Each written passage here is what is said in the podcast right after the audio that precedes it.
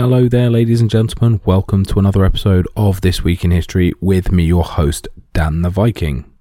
Now, I say welcome, but I probably should start that with welcome back.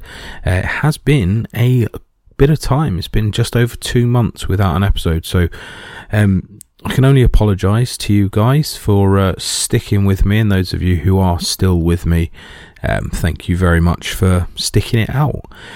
We uh, have had a bit of a, a, tough time, I'll be honest with you. Um, work, other commitments, children, life, family kind of taken control um, and just haven't really had the time spare to you know dedicate to actually getting an episode out annoyingly um, it's been very very difficult but i, I do want to say thank you to uh, a lot of you guys out there who have um, messaged posted on the facebook group. Uh, quite a few of you have messaged me on patreon as well um, just to make sure everything's okay and i really really appreciate that. I do want to let you know obviously um, everything is okay. Just been extremely busy and not having enough spare time in the day to actually get things done. Um, just to give you a, a bit of an idea it is currently 9 p.m. Um, and I am recording this episode. So just gives you a little bit of an idea as to how late we're talking when, when we're on about um, getting things done. Um, but I thought we've waited long enough for an episode, and I think it's about time that we did get one out for you guys. So this is why we're doing it. Now, for those of you who have been savvy enough to notice there has been an episode go out very recently, um, within a couple of days. Um, that is obviously Bonnie and Clyde. For those of you who are on Patreon, it will be something you've already seen before, something you know. But uh, we um, I don't know if any of you remember, uh, me and my dad decided to do a Bonnie and Clyde off um, and see whose episode is better. Dad has almost finished his episode and is ready to record it, um, hopefully by next week. So we've made the decision to go for it, and I've put mine onto the free page. So for those of you who enjoy that episode and do want to know a little bit more about some of the criminals uh, that have lived in our society, then you do need to get onto Patreon because it's just a little bit of a taster. Um, there's quite a few criminal gangs on there. Um, but we'll find out whose is better, mine or dad's. Anyway, I'll stop waffling on. Thank you again for those of you who are still here.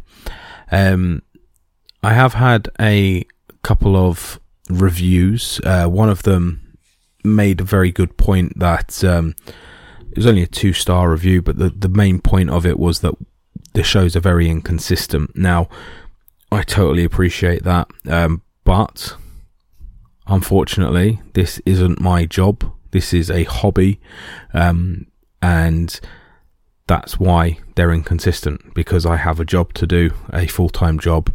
Um, if you want me to be doing these full time, um, well, there's 1,500 of you that listen on average every week. If every single one of you signed up to Patreon, um, I'd be doing it full time. I wouldn't have to, to work. So, just a bit of an idea. Um, but nonetheless, we shall get on with the episode. Now, this week we are doing the founder, America's founding father, um, George Washington. Now, I wanted to do this episode because there's a lot about George Washington that people don't really know. We all know that he was the first president of America. He's on the $1 bill. He's one of the most famous, recognizable faces in history. Um, but what do we know? You know, what do we actually know about the man himself? Obviously, he won the Revolutionary War. Was he a good general? Was he a good soldier? Or was there a lot of luck on his side? Um, from a British point of view, I would say he's probably one of the luckiest men in history. Um, not for not good on the British side, but you know what did he do? You know, there's a lot more to George Washington than just the first president of America. So we shall learn a little bit more about the man. Why is the capital of America named after him? Why is the tallest building in that capital named after him. Why is he so famous? You know, is it just because he was the first president? Is there more to his story? So we'll look at the pros and cons, you know, and I'm not going to lie, ladies and gentlemen, there are a few negative things to say about the man, um, but we'll get onto that as well. So, why is he so revered in America and who was he? Let's get into that. George Washington, born on February the 22nd, 1732. He was born in Virginia.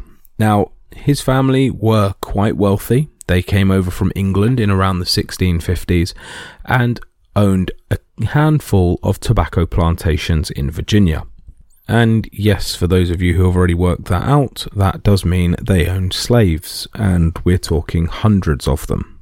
His father owned the estate, a man named Augustine Washington, um, and he was he was quite a, a well-to-do man, socialist, um, and by that I mean a social person, not a, a socialist politically, but um, he was a social person. He was very into his politics. He was very into um, the. He was part of the sheriff's group. Um, he was a justice of the peace, and he was into the politics in Virginia, which you know is quite a common thing to happen with people in that um, aristocracy and in that better life.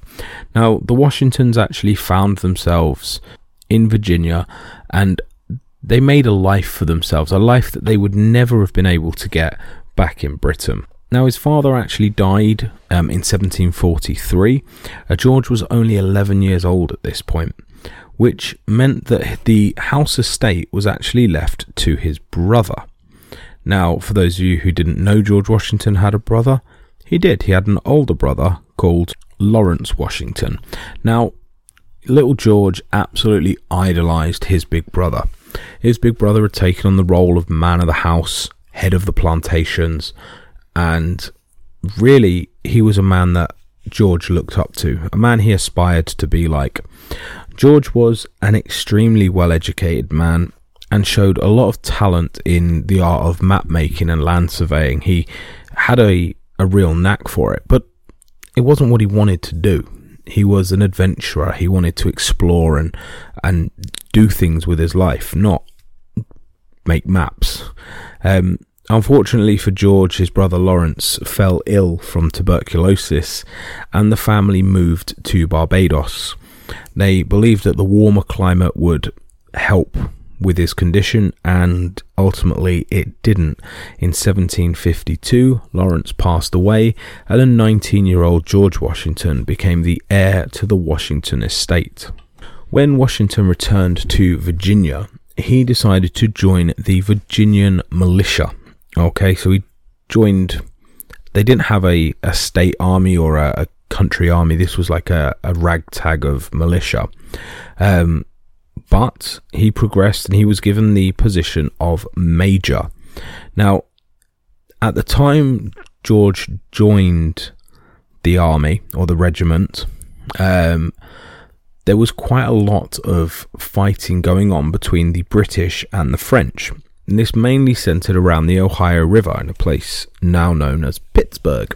Um, but it was very well contested, and both countries were building forts trying to solidify their position along this stretch of river. George was given a position in the Virginia Regiment. Now, the Virginia Regiment was the first official regiment for the state and one of the first official British backed regiments in the country. So, obviously, at the time, a lot of people would join the already established English army. They would join English regiments. The Virginia Regiment was one of the first that was solely for um, American citizens. Now, Washington was actually given the deputy command position, um, and in 1754 was told to march the troops all the way to the forks of the Ohio River. This is the place where now Pittsburgh exists. Unfortunately, on their journey to the Ohio River, the commander of the regiment, Joshua Fry, fell from his horse and died from his wounds, thus leaving George Washington in charge of the Virginia Regiment. So the first regiment of the colonial army, or the first, it's hard, it's not the colonial army, sorry, it's the first colonial regiment of the English army. My mistake.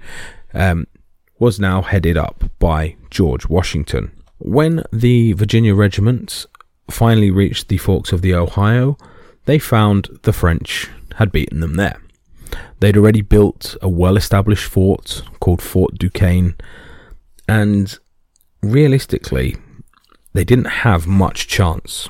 He was in a position where, to save his men, he kind of had to retreat. There's no way you're going to take on a fully fortified position against a f- well to do French army. So they retreated back. Now, they didn't go all the way, but they retreated to a, a safe distance where Mr. Washington came across an old friend, a Native American called Tanacharison. When he met this friend, he was advised that there was a splinter force from the French army of around 35 men approaching their position. This splinter force was ripe for the attack. So, George did what a good commander would do. Didn't want these men getting through the lines, finding out they were there. Didn't want them scouting on them. So he ordered an attack.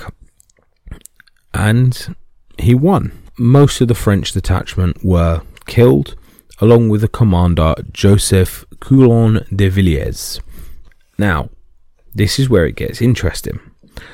The French said after this massacre of the men that de Villiers was not there to attack the, the British. He was there on a diplomatic mission and was no threat to the English army that were there. Washington decided to say, well, actually, they were spying on us. They were going to get as much information as possible, take it back to the fort, and, you know, start a battle that way. Whatever happened, George Washington was responsible for the Seven Years' War. And it was a war that really England could have done without. Um, you know, at the time you're talking, England and France have always had this rivalry, um, and the Seven Years' War was just another war between the English and the French. Um, the problem was in the 1700s, both Britain and France had major colonies around the world. Britain had places in South Africa, Zimbabwe. The French had the Congo and places like that. Um, the British had um, India. The French had uh, part of uh, the southern states of America around New Orleans. Um, the British had one half of Canada. The French had the other. So this wasn't just a war between England and France. This was essentially a world war. Okay. And it was all sparked by George Washington shooting a man who potentially was there on a diplomatic mission. Probably not his best move. Now, Washington and his men are pretty much stuck. They've got to build their own fort. They think the French are going to come and attack, and they need to make sure they're a little bit safer than what they are in the open. So he built a fort called Fort Necessity. And he was absolutely right, by the way, the French were going to attack. Under the General Louis Coulon de Villiers, the man of the murdered brother, um, or the brother of the murdered man, that makes sense. Put my teeth in, I'll, I'll start talking properly. Sorry, the brother of the murdered man um, mustered a force of around 600 men to take back uh, Fort Necessity. And he did pretty conclusively. It, Washington was actually given a, a bit of a, a, a reprieve by de Villiers. He said to George Washington and the Virginian troops that if they leave the Ohio River and return to Wash uh, to Virginia, sorry, that they would be spared their lives. Now, knowing he was outnumbered, outmanned, outgunned, and surrounded by a very well trained army. You've got to remember the Virginia regiment at this time was very, very new. They weren't well trained. You know, Washington, a man in charge, has only been in the army for a year. He's not he's not a general at this point. He doesn't really know what he's doing. So they have to retreat. And he does. He retreats back to Virginia where he thinks that's it. My military career is over. I've lost. I've not done what I was told to do and I'm going to be a laughing stock. However, he gets back to Virginia to find that it's not his fault and they don't blame him for it either. The Virginia House of Burgesses, which is, I'm assuming, Virginia's version of the Houses of Parliament, pretty much blamed everybody else. Um, anything and anyone they could blame, but not George Washington, meaning he kept his job. The British decided that they were going to take Fort Duquesne back. Now, they sent General Edward Braddock to take it back with a force of around 2,000 men, and George Washington came with him. Washington came with him because he knew the area, he knew the fort, and he knew the, the French and where they were. In July the 9th, sorry, on July the 9th, 1755, at the Battle of Monongahela, the British were conclusively beaten by the French. In fact, two thirds of the British army or the British forces were killed or injured, including General Braddock. Now, Washington did get a little bit of praise for this because his Virginia regiment formed up a rear guard to allow the retreating officers and retreating soldiers to actually get away. And he got a little bit of praise for that. Although, realistically, he's now been in two battles and lost both. Washington returned back to Virginia and he left the British Army in 1758. We left the army because he'd applied for a position as a higher ranking officer and was dismissed. And the, the English basically said, You're not good enough. We don't want you. We don't really want any of you colonials as officers in our army. You're not good enough. You're not clever enough basically, yeah, we don't want you. Amazing how history turns on a dime. Had they have looked at Washington in a slightly different light and thought, do you know what? Maybe he's good enough. You know, maybe we'll give him a shot or put him in as an officer. How different history could be. Now, I'm not saying that it would have changed the results of the Revolutionary War. It probably wouldn't have. Some of the things that Washington did and how America is shaped is because of George Washington. And it'd be interesting to think how history would be completely different had the British kept him on. He actually married a woman called Martha Curtis. Now, Martha Curtis was a widow uh, with two children, Jack and Patsy, and George helped raise them from a young age.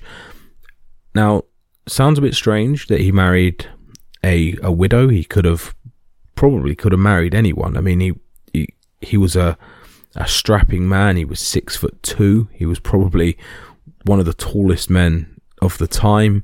Um, a military leader, a commander, and very very rich and powerful with his own plantations and lots of money. So why pick Mrs. Curtis? Well, he married her because obviously he fell in love with her. You know, there's they were married for over 40 years, but he she, sorry, was a very very wealthy woman with a lot of plantations herself. The combined wealth of Washington and Curtis made him the one of the richest men in the colonies. He was essentially the Bill Gates of his day. George and Martha never had children of their own.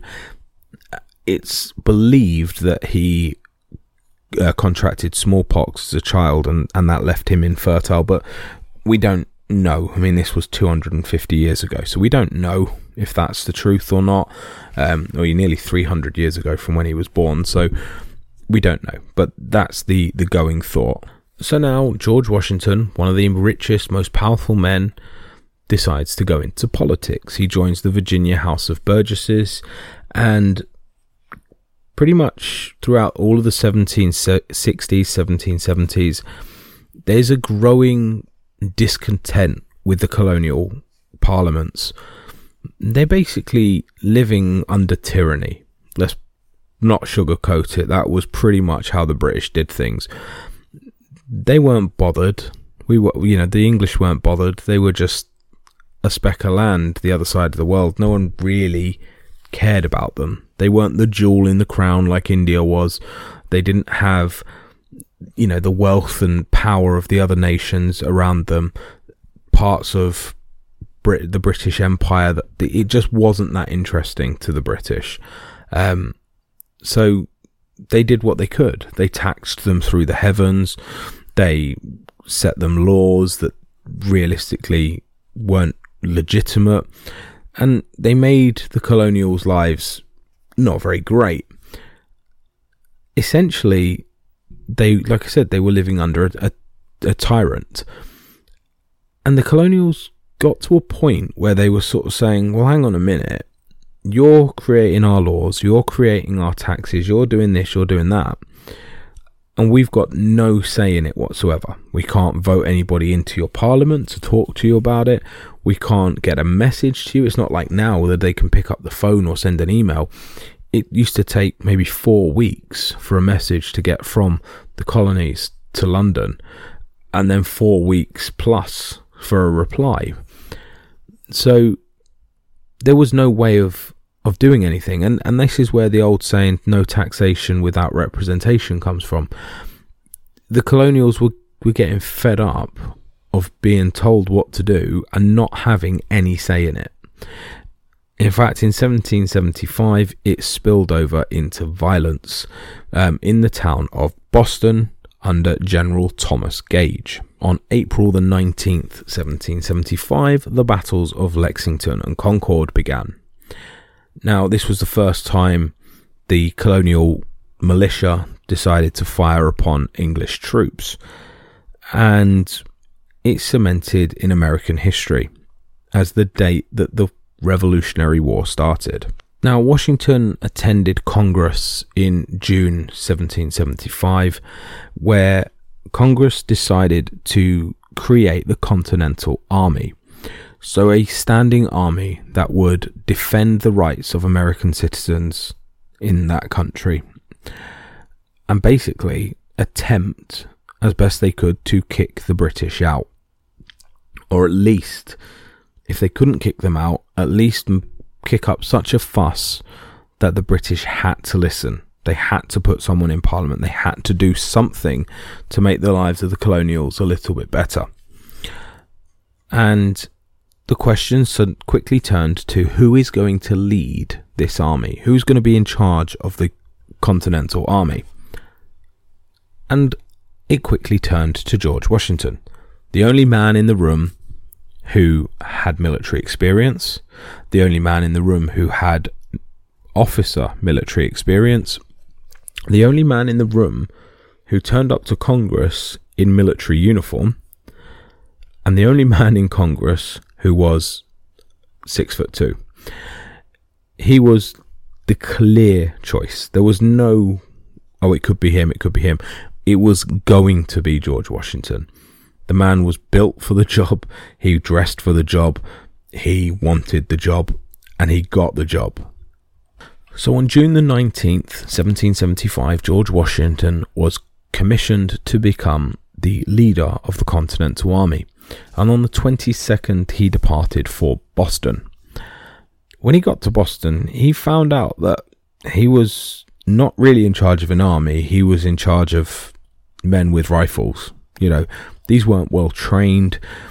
This was a militia. It wasn't a and it wasn't a militia that we'd talk about today. This was literally just men with rifles. They weren't they weren't a proper army. Now, the British had garrisoned in Boston and the militia had set up a siege around Boston and around the harbour. Now, William Howe was the commander of the British Army, and the Americans didn't really have much advantage against the British. That was until George Washington turned up.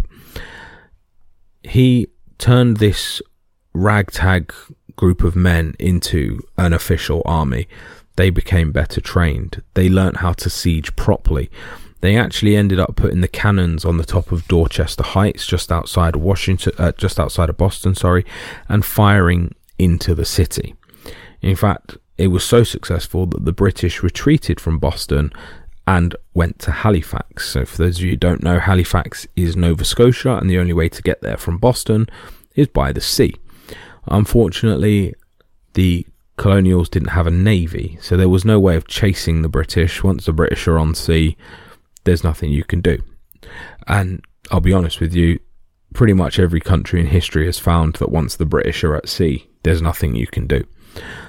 Now, both the Americans and the British knew that the key to winning this war was New York. If the British could take New York, they could cut off all the supply to the militia.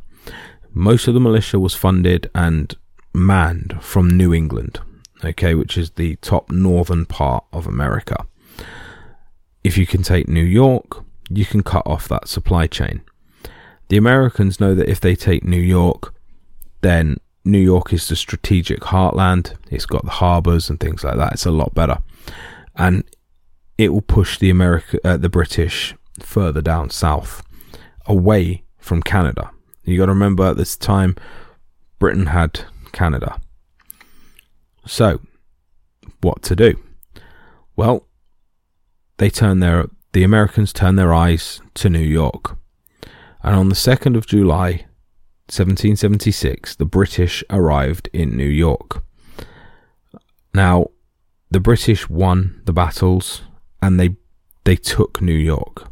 Okay, New York was extremely important and the Battle of Long Island on the 22nd of August 1776, 20,000 British took on the American militia and they defeated them. The Battle of Long Island was a huge defeat. Now, had it not have been for Washington's stealthy retreat overnight to the island of Manhattan, the the, uh, the Revolutionary War could have finished there and then. Washington decided to take his men away from Long Island, took them to Manhattan, and retreated away. The next morning, when the British woke up, there was no Americans there to kill. So they chased them. Yeah, they chased them to Manhattan, and the Americans fled. Okay, they left New York and they had to regroup somewhere else. This caused a bit of a problem. Washington was not happy. Absolutely not happy. On the 15th of September 1776, the, the retreat by the Americans, Washington called it as cowardly and a disgrace. Um, it meant that the British occupied New York, which they did occupy for the remainder of the war. Now, the Americans did have one uh, morale boost during this time, and that was the signing of the Declaration of Independence. I will get into that a little bit later. In fact, I'll get into that at the end because I will will say that the Declaration of Independence to me is a bit of a grainy subject because it's down as the 4th of July. It wasn't the 4th of July. But again, stay with me, people. We'll get to that at the end. So, regardless of anything, the Americans have to retreat. They retreat to Pennsylvania. Now, seems like a good idea. They're far enough away. It's just coming into winter. This is the 15th of September. Winter's around the corner. Now, in the 18th century, wars were not fought in the winter. They just weren't. Okay, it's cold, people die. You know, you've got to fight all the elements, let alone fighting each other. So the British packed up for the winter. This was a big boost for Washington and his men. Washington knew that he had to do something. His men were dying, he was losing. He didn't really have much chance. They just lost New York. They knew New York was the strategic heartland. So, on Christmas Day, 1776, George Washington decides to cross the Delaware into New Jersey. this is one of the most famous paintings in American history. Now, I'm not sure how accurate that painting is because, as far as I'm aware, George Washington couldn't swim. So the fact that he would be standing on the bow of a rowing boat in the middle of the Delaware River on the 25th of December probably suggests he wasn't doing that, but nonetheless, it's a great picture. On the 26th of December 1776, the Battle of Trenton happened. The Battle of Trenton was a huge, huge victory for Washington and his men. They took over 800 prisoners and they took all the supplies from the garrison. Massive, really, really important. After this victory, they then moved to Assunpink Creek, where they defeated the British again. And Washington then doubled back and beat the British at Princeton, the Battle of Princeton. And the British left New Jersey. They'd just been beaten three times. In the middle of winter, they're not expecting it, they're not ready for it. And Washington took the advantage and he destroyed them. He knocked them out of New Jersey. So in 1777, the British have decided that this noisy neighbour across the ocean probably needs to be dealt with now. We've been letting this go on for a year and a half, two years nearly. It's not just going to silence itself. So they sent in General John Burgoyne from Canada, from Nova Scotia. Now he was to advance south and to take Albany. If he took Albany, which is the northern part of New York, he would separate New England from the rest of the army. This was the goal. He was also supposed to get help from General Howe, However, there was a bit of a rivalry between Burgoyne and Howe, and Howe decided that he wasn't going to reinforce Burgoyne, he was going to go on his own merry mission. And his mission was to go to Philadelphia and basically take out the American capital. So at the time, that's where Congress was. Philadelphia was the heartland for the American people. It makes sense but it's not the battle plan. At the Battle of Brandywine, the British won. Congress had to flee to York in Pennsylvania, and the British took Philadelphia. They took the American capital. Burgoyne was actually led into a trap. Without the reinforcements, he was surrounded by Horatio Gates, and the help never came he lost two battles, the battles of Saratoga, and on October the 17th, 1777, he had to surrender. Now, this was the first time a British commander or a British general has surrendered to the colonial forces. This sent shockwaves around the world. Okay, the English didn't understand it, and the French absolutely bloody loved it. Louis XVI, who was looking for an opportunity to help the Americans, He's, he wanted to help them, but he wasn't going to send Frenchmen to their deaths. He wasn't going to send across his army and his navy and, you know, all the supplies and money. He wasn't going to do that to help out a militia. Yeah. So this particular sur- surrender from John Burgoyne meant that Louis XVI woke up and thought, hang on a minute, these guys are a little bit more serious. They've actually got something about them. They've managed to take out one of the better generals in the English army. Maybe these guys are worth helping. So that's what he did. He signed a declaration to help the colonial army and he sent them troops, money, supplies, and the French Navy. Now, I'm not going to lie, the French Navy was nowhere near as good as the British, but like I said, at this time we had South Africa to deal with, we had Australia, India, the Philippines, Canada, the Caribbean. The British Navy was spread so far and wide that the concentration of the French Navy being sent to America meant we just couldn't control it. There was no way the British could stand up to the French Navy in that particular situation.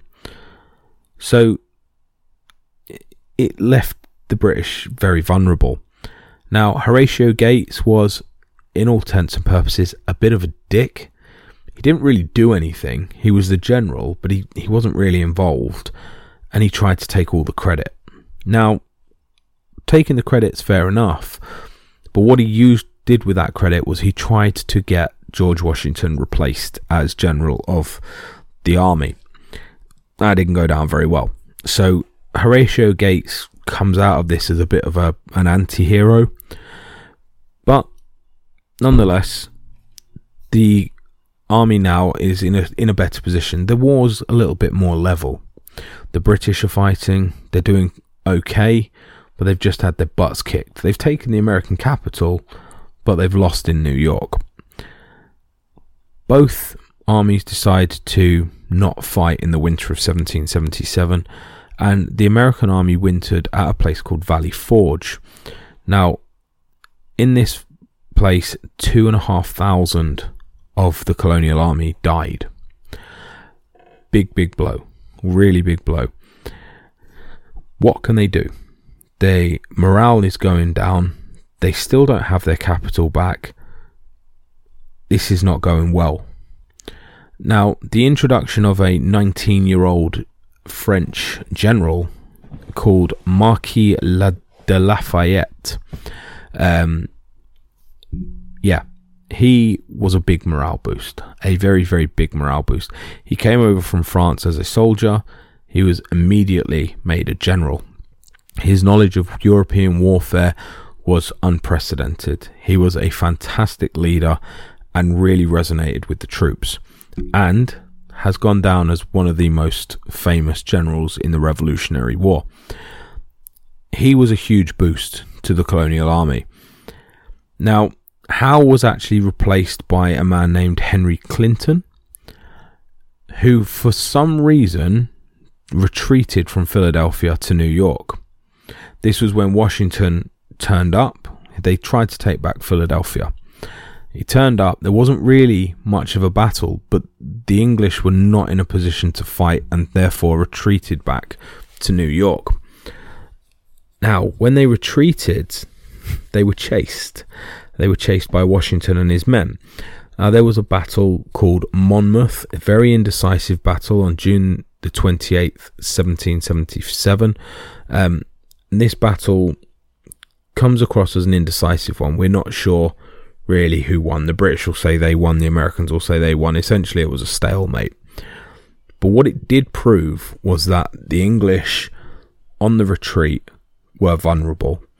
In fact, what caused one of the biggest problems for the English was they left New York and they travelled to Philadelphia. And when they were chased back to New York, guess what navy was sat in Manhattan Harbour? That would be the French. So they were not in a good position. They retreated back to New York, and all of a sudden they're surrounded by the French. What's major about this, the fact that the French were there, it just shows that the war had spread from Europe as well. With the French helping, the British were really, really outnumbered.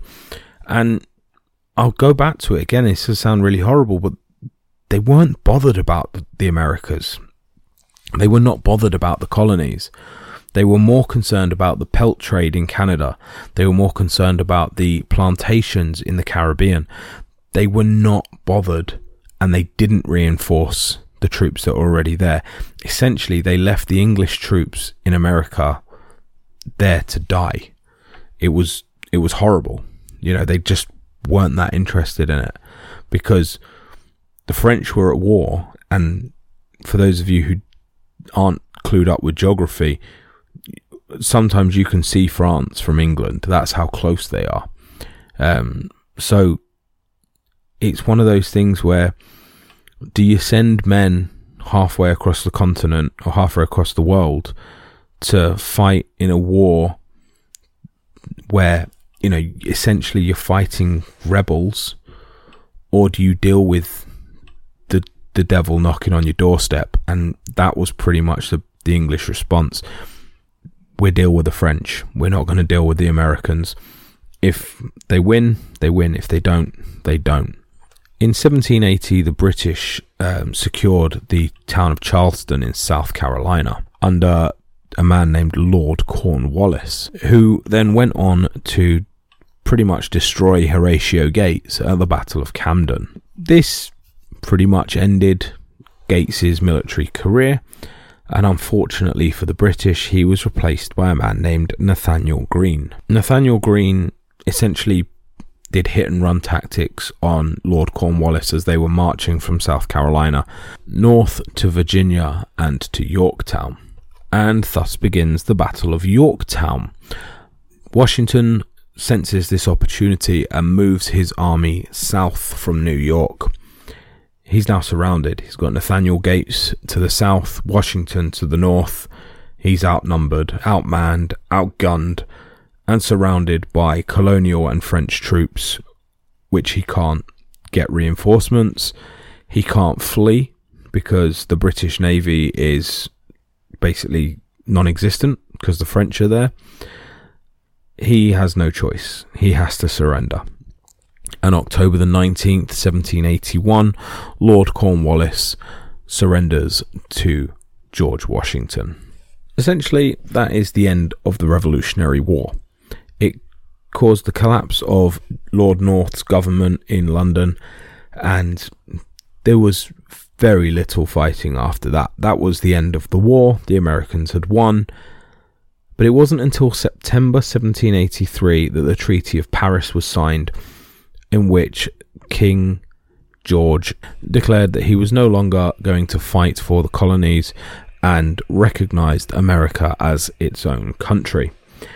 And this is where the debate comes from in regards to the Declaration of Independence. So here's the little debate for you guys, and someone tell me if I'm wrong. The Declaration of Independence was drafted on the 2nd of July 1776 and it was begun to be signed from that date. The first signature was on the 2nd, the last signature was on the 2nd of August 1776. Now, the war officially ended in March 1782, and the Treaty of Paris wasn't signed until 1783. So, the fact that July the 4th is Independence Day, well, it irks me, it bugs me because it's not the right date. As far as I'm concerned, and I will probably get a lot of hate mail for this, but I don't care. I'll just say it anyway. Um, you don't get independence because you say you're independent.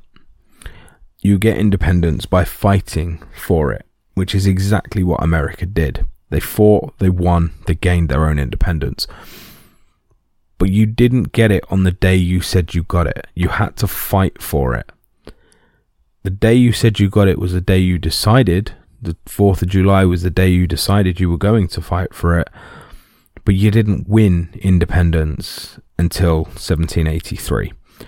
So, technically, the 4th of July is not the right date.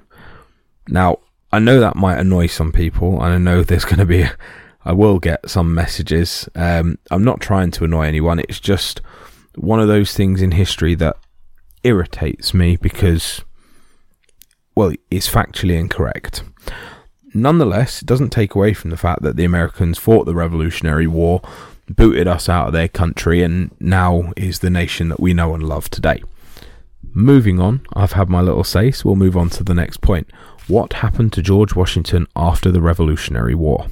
George Washington, a national hero, he's won the Revolutionary War. He's offered the title of king. Believe it or not, yeah. Um, he refused. He said, "Nope, I've got no interest in in being a dictator. The whole reason we fought for this war was so we didn't have one. I'm not doing it." And in December 1783, he resigned his post as general of the army and he retired to his home in Mount Vernon. And America was governed by a thing known as the Articles of Confederation wholly inadequate for a new country and was not very good. So America had to come up with a better plan. And they did. They came up with a constitution. Washington was called out of retirement and he was the president of the Constitution. He was to look over it, make sure it was okay, and put it into effect. From that, America was to elect their first ever president. The election happened in 1788, and George Washington resoundingly won the election and was the first president of the United States. He was inaugurated in New York City on uh, in April in 1789, and some of the things that George Washington did in his term as president is basically still happens today. Now, he wanted to be called Mr. President, not Your Excellency or Your Honour or anything like that. Just plain and simple, Mr. President. Something that all presidents are called since then. He gave the first ever inaugural speech and the executive speeches to houses of Congress. Again, things that are still done today. He also set up the cabinet of department secretaries into defense, uh, etc., uh, health, social, all the things that you have today. He set all of that up, all positions that still exist today. He had a few scuffles as president, um, and there were two factions within his cabinet that were fighting against each other. They became two separate parties. George Washington was the first and only president to not be a member of a political party. Unfortunately, Alexander Hamilton and Thomas Jefferson had opposing views and formed their own political parties. Hamilton wanted centralization, a central bank, federal government, etc., etc., and he founded his own party. Jefferson didn't want that. Jefferson came up with the Jeffersonian Republican Party. Now, these two warring factions, Washington spent most of his time basically breaking up shouting matches. However, he did favour Hamilton's plans and he did pave the way to set up the federal bank, the federal, um, the whole federal system that it, we now see in America today. And it did pave that that way for America to grow into the position that it's in. And again, all of this comes from Washington. He could have gone the other route, but he didn't. Washington was begged in 1792 to re-run for president. He didn't want to. He was not interested. His first, or his four years in power, exhausted him. He had no interest in, in running for a second term. But Unfortunately, there wasn't really a better option out there. So he did what was right for his country and he re elected and won again with a landslide in 1792. And in 1796, he refused. Point blank, I will not run for a third term. That's it. End of. And that's how it remained up until FDR, who ran for four terms but died during his fourth term. After that, Congress amended the Constitution, and ever since then, a president has only been allowed two terms in office. Washington retired to Mount Vernon in 1796. His vice president, John Adams, was elected as the second president of America in 1796. Now, the relationship between America and France deteriorated over these couple of years between 1796 and 1798. And Washington was forced out of retirement. He actually ended up as what is called Commander in Chief, um, which I believe is now a term for the president, um, but it was actually a position there, and essentially he was in charge of the army in 1798. Bearing in mind, bit of an old man now. He's, he's well into his 60s. Um, probably doesn't really want to be involved. He just wants to retire. But again, his country calls and he answers the call. On December the 13th, 1799, Washington fell ill. Doctors didn't really know what to do, and the practice of bloodletting was still quite common in the, the late 18th century. And they removed around the litre of blood from George Washington. Whatever the cause, it didn't help. Removing blood from someone doesn't make them better. And the following day, December the 14th, 1799, the founding father of America passed away. A day of national mourning, and at his funeral, a man named Henry Lee, General Henry Lee, read the eulogy for George Washington. In a bit of irony, just to add to that, Henry Lee had a son. For those of you who don't know, that man was Robert E. Lee. Robert E. Lee, whose dad read the eulogy at the man who founded the country, would be head of the army 60 years later to try and end that nation. George Washington owned over 300 slaves, and although privately knew that slavery built his family, you know, the, the practice of slavery made him who he was. They made the Washington name. He was an abolitionist. He was against slavery, and this grew more and more with him as he got older. Unfortunately, as president, he didn't do anything about it because he knew how important slavery was for building the country. Rightly or wrongly, whatever way we look at it, um, we know now slavery was one of the worst things that's happened in human history. But as a new president, the first ever president of a country, can you really cut off the one thing that's bringing money in? And as horrible as it sounds, he didn't do it. He didn't get rid of the slaves. And let's be honest, nor did the following five presidents after him. Um, but it was a case of what he could have done, not what he did do. Um, although, like I said, privately he was an abolitionist, he was against slavery. He never really used his platform to to come out and say it. George Washington actually wrote in his will that half the slaves on his estate were to be freed on his death, and the rest of them were to be freed on Martha's death. Uh, the reason he did that was he he wanted he didn't want his slaves. He didn't want them anymore. He wanted them to be free men. And he was in a position where he couldn't free his slaves and not free the slaves of the Custis um, plantations because they were interlinked. There were marriages across the different plantations. He could have freed all of his slaves, but they wouldn't have left because they had family, friends, children, wives, husbands that would not have been freed because they were members of the Custis plantations. Um, now, his wife preempted this and she freed all of his slaves in 1801.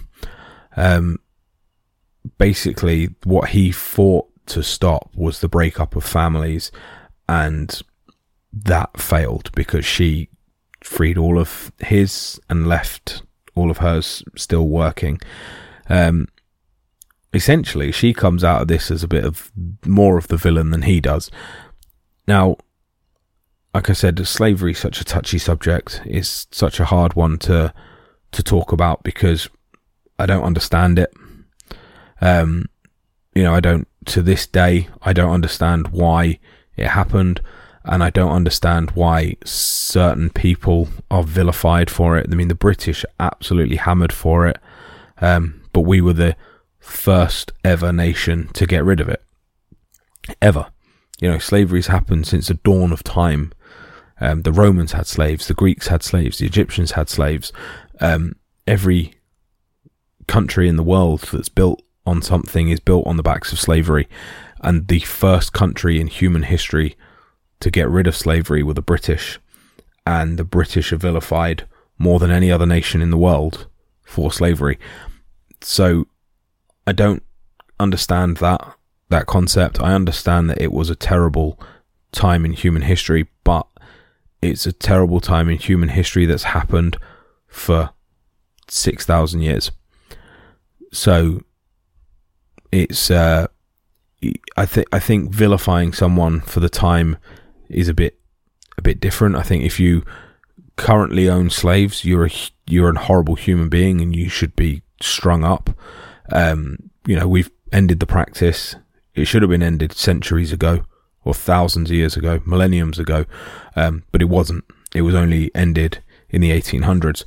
So we will, as a human race, obviously evolve from that, um, and hopefully we'll never see something like that again. George Washington, like I said at the start, best of a bad bunch. You know, no slave owners were good, but maybe maybe the reason he's not as vilified in America as as certain people.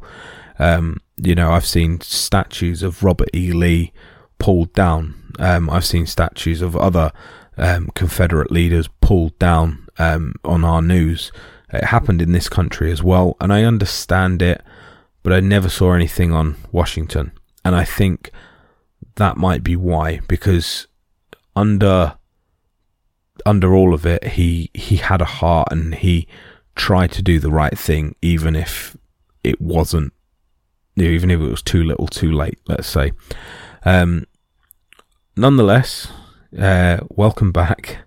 Thank you so much for sticking with me, guys. Um, like I said, I, I completely apologize that this has been so long since you've had an episode from me, and I will do my best to get as many out over the next few weeks. If it means putting two shows out a week, I'll do it. If it means putting three shows out a week, I'll do it. Whenever I get a chance to sit behind this microphone and record, I will do it. I will get something out. Um, I don't want to lose you guys and all the messages and, you know, people checking up on me. I love it. Thank you so, so much. It means the world to me. And I can't thank you guys enough. So I really, really do appreciate it. And, like I said, if um, people are concerned or people do want these episodes constantly, like I said, I, I would love to do this full time. Um, but unfortunately, there's not enough money in this for me to do this full time. So, um, like I said, I will do these as and when I can. Um, we will have Dad back in the next few weeks as well, hopefully to do another Bonnie and Clyde episode, and I think he has got a couple more on the horizon as well. So stay tuned for that. If you do want to support the show, you do want to to see me back here more often. Um, like I said, join the Patreon. Um, for all of you on Patreon, um, thank you so much for sticking with me. I know a couple of you have left. Um, I totally understand that because obviously we haven't put anything out. So um, if you do want to stick with me and come back, we will be getting these shows out. Thank you very much, guys, and we shall see you next week. Everybody in your crew identifies as either Big Mac Burger, McNuggets, or McCrispy Sandwich, but you're the Filet-O-Fish Sandwich all day. That crispy fish, that savory tartar sauce, that melty cheese, that pillowy bun. Yeah, you get it every time. And if you love the Filet-O-Fish, right now you can catch two of the classics you love for just $6. Limited time only. Price and participation may vary. Cannot be combined with any other offer. Single item at regular price. Ba da ba ba ba. Every day, we rise, challenging ourselves to work for what we believe in. At U.S. Border Patrol, protecting our borders is more than a job, it's a calling. Agents answer the call working together to keep our country and communities safe. If you're ready for a new mission, join U.S. Border Patrol and go beyond. Learn more at cbp.gov/careers.